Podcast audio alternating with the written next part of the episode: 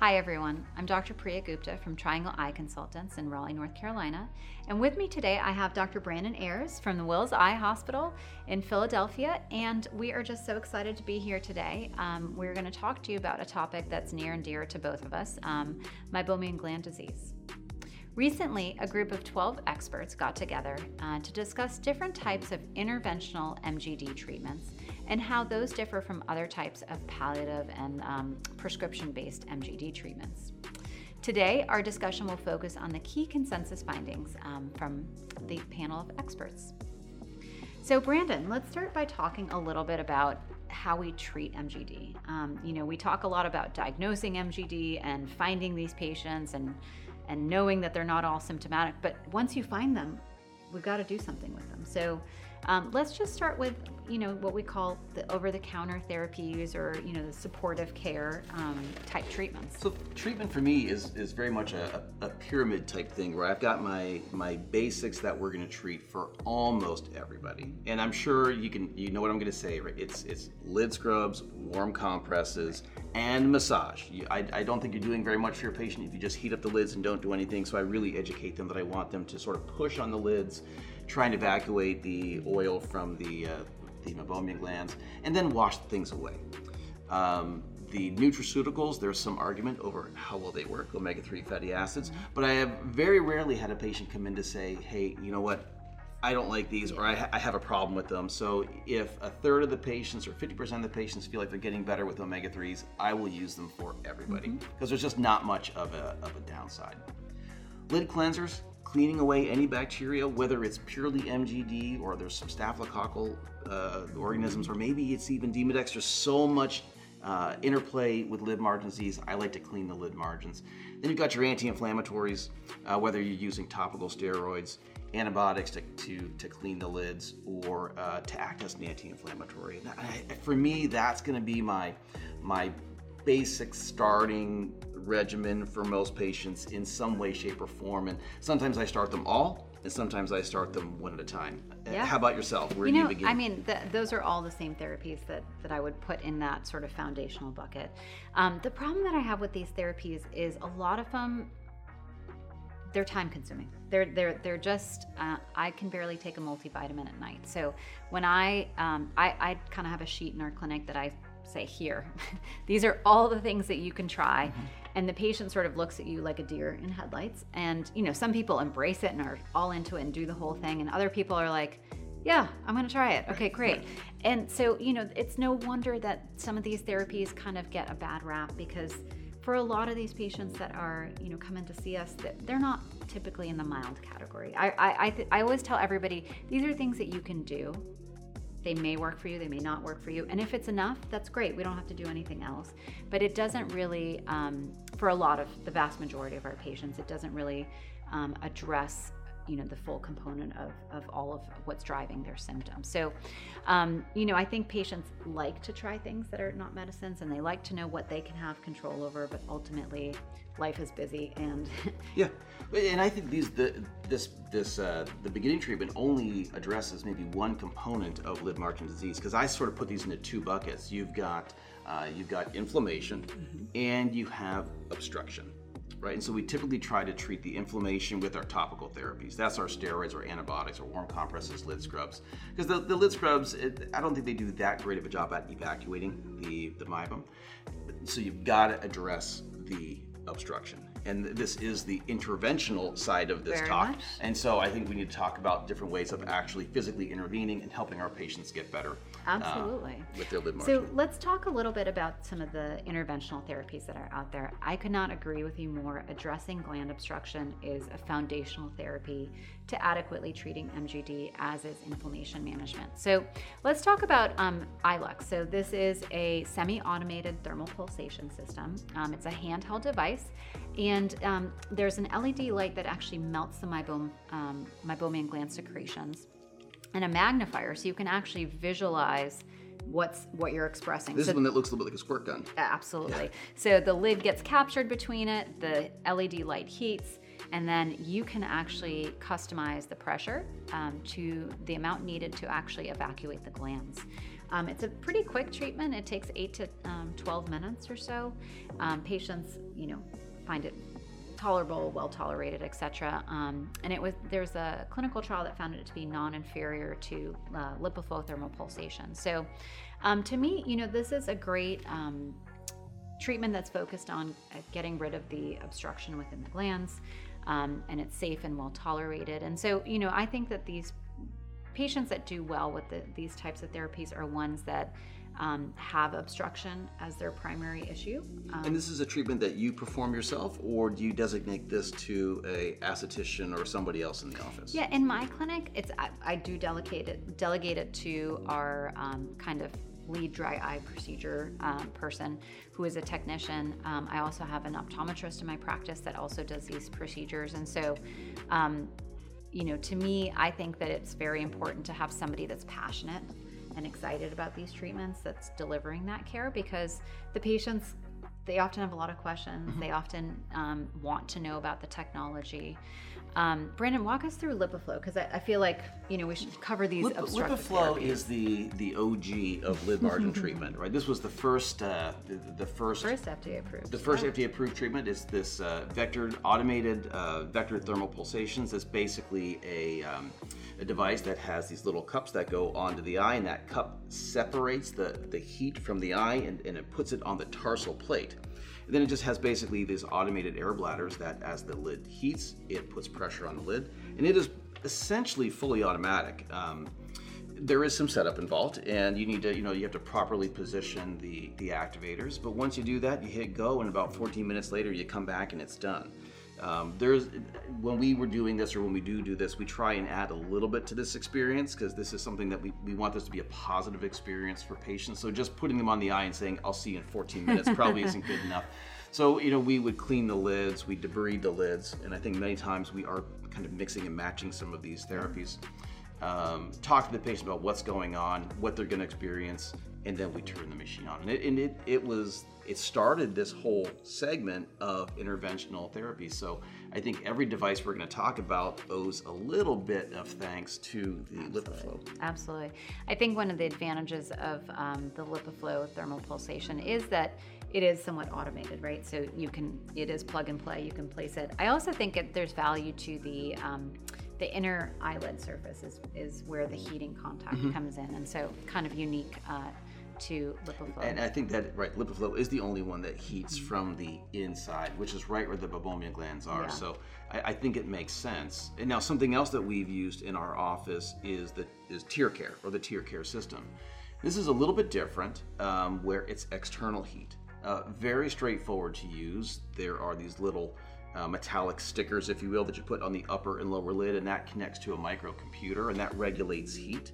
Um, it, has been shown to be not inferior to LipiFlow as well, so we know it works at least as well as LipiFlow. And what I like about this, and some like this and some don't, is I become the compression. Mm-hmm. So after I think it's about 14, 15 minutes, the heat comes off, and then we sit down with a little flat paddled um, uh, forcip, and I'm looking at the patient, and I can actually look at the lid do the, the compressions. I regulate the pressure. I regulate where they need more or less treatment.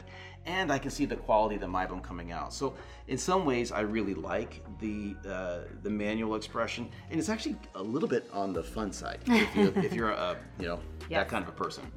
Well, you know what? I, I, I, couldn't agree with you more. I actually I like the customizable nature to TearCare um, and the heating. Uh, they've done studies where they look at the temperature. Um, the device itself it looks very simple, but it's actually a lot of science and technology mm-hmm. that goes into. Um, what I love is the simplicity. There's a lot yep. of science, but it's very simple to to place. Very simple. I the think anatomy variance is less yep. of an issue. Low cost of entry. This is not an expensive device and it's effective. Um, and we see, you know, within a week or two, the mm-hmm. surface gets better. So this is a, uh, it works quite quickly. And so it's low cost of entry. It's very portable, and it, it, works well in our office because we've got multiple locations, and I can literally put it in my pocket and go from one yeah, place to another. Absolutely. Um, and then, you know, last but not least, so uh, we should talk a little bit about IPL, intense pulse light therapy. So this is, you know, I think about this less for relieving obstruction, although we do pair it with meibomian gland expression. But I kind of use this treatment more for my uh, rosacea dominated patients where they have maybe that facial rosacea, but certainly along the eyelid, a lot of the telangiectasias associated that bring inflammation and um, eventually cause obstruction and, and gland issues. So um, this is a treatment that is done in the office. There's eye protection. You apply the light across the cheeks and nose. The patients come back for um, a four a series of four treatments about every three or four weeks they have a single treatment so it's you know it's a little bit more involved than the other therapies and requires a little more time commitment for the patients but especially in the rosacea dominated patients i think that becomes um, just a, a, value add. They get a side cosmetic benefit plus so the MGD. I, I, can't speak myself from experience because I don't have an IPL machine. We brought one in and we used it prior to it being FDA approved, and this is now an, an approved device for lid margin disease. Um, it is very much, in my opinion, a spa type therapy. There's a lot that goes into it. You have to yeah. look at the skin color, but I, I, think the science behind it is fantastic, and it may ha- get to both the obstruction and the anti-inflammatory component all in one. So I think IPL actually plays a really nice role in the right setting and with the right uh, practice. Absolutely. One question that I get, Brandon, a lot is do you do you pick one and then that's it, or do you use multiple therapies? Um, so, of the ones that you have access to, um, is there anything you're combining it with, or do you use more than one? So, I almost always use more than one. Um, like I mentioned before, you've got your inflammation and you've got your obstruction. So, I'm, I'm always using something to help with the inflammatory component mm-hmm. and something to help with the obstruction component. And sometimes uh, we use multiple on both sides. And so, we'll use azithromycin, a topical steroid, lid scrubs, and I'll add something uh, some lid margin debridement like a, a BlephEx, which we didn't talk about here, but something to sort of scrub the lids, and then a LipiFlow or a TearCare. Um, and sometimes they need more than one treatment. Uh, a lot of the studies show that the effect may actually wane after six months, nine months, or a year. And so this isn't necessarily a set it and forget it, a do it once and you're done. It may need multiple treatments. Absolutely. I think that is so critical for patients to understand that, you know, this is a fact finding mission as much as it is a, a, treatment because I've, I've certainly had patients that, you know, kind of look the same, but one responds better to one treatment than the other. Um, and then also, I, I, I, love the concept, as you mentioned, of, of combining um, lid margin debridement with any of these uh, therapies that help to address obstruction. I think there's a lot to bacteria, biofilm, and things like mm-hmm. that that we're just learning. And so, absolutely, for those of you that are out there, you know, I would say pick one treatment, start somewhere. Um, it's it, you don't have to have everything that we talked about to have an effective way to treat MGD. But as you get more comfortable and as you see more patients, I think it's natural to add, you know, more technologies to your practice. I think that uh, you shouldn't expect to treat somebody, you know, see a patient, diagnose, mm-hmm. and treat and be successful uh, right at the first yeah. treatment. And I often will tell patients we're on a journey together and we're going to try a couple of different therapies. Um, there's going to be some recipe that we're going to try and find that's going to keep them comfortable and keep them healthy. And I might not find that the first try. Um, we'll see what works for them and what fits into their schedule and, and, what therapies work best for them. And eventually we'll do our best to get them at their best. I, I think you're, you're hitting on a really important thing for everybody out there.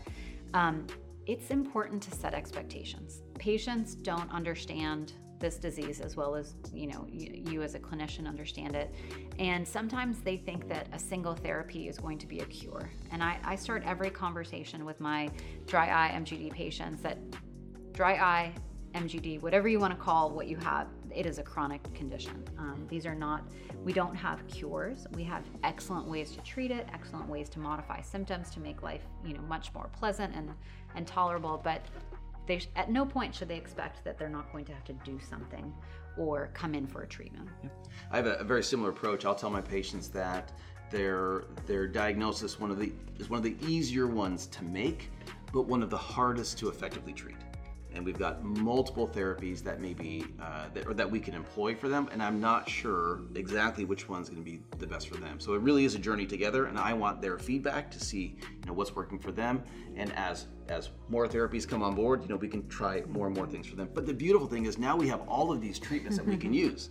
You know just it wasn't that long ago where we didn't have any of this and this this um, kind of segment, if you will, is growing and growing, and we have medications that'll be coming out in the near future for even Yes. more therapeutic options for patients. And so, luckily, this is a, a growing sector, and it seems like every couple of months we have something new that we can use for our patients. It is very exciting. So that kind of brings us to our, our um, next consensus question for the panel of experts. So they were asked after um, using an interventional MGD treatment, what percentage of these patients have a significant reduction of MGD signs and symptoms three months after the treatment? So um, the panel of experts said that on average, they felt like 65% of um, the patients actually um, you know, had an improvement. I, I would say, I don't know, what, is that your experience? Is it higher? Is it lower? Um, this is a frustrating disease to treat, and I wouldn't say that all of my patients after a treatment feel like they are healed, but I think that more than 65% feel like they moved the right direction on the scale.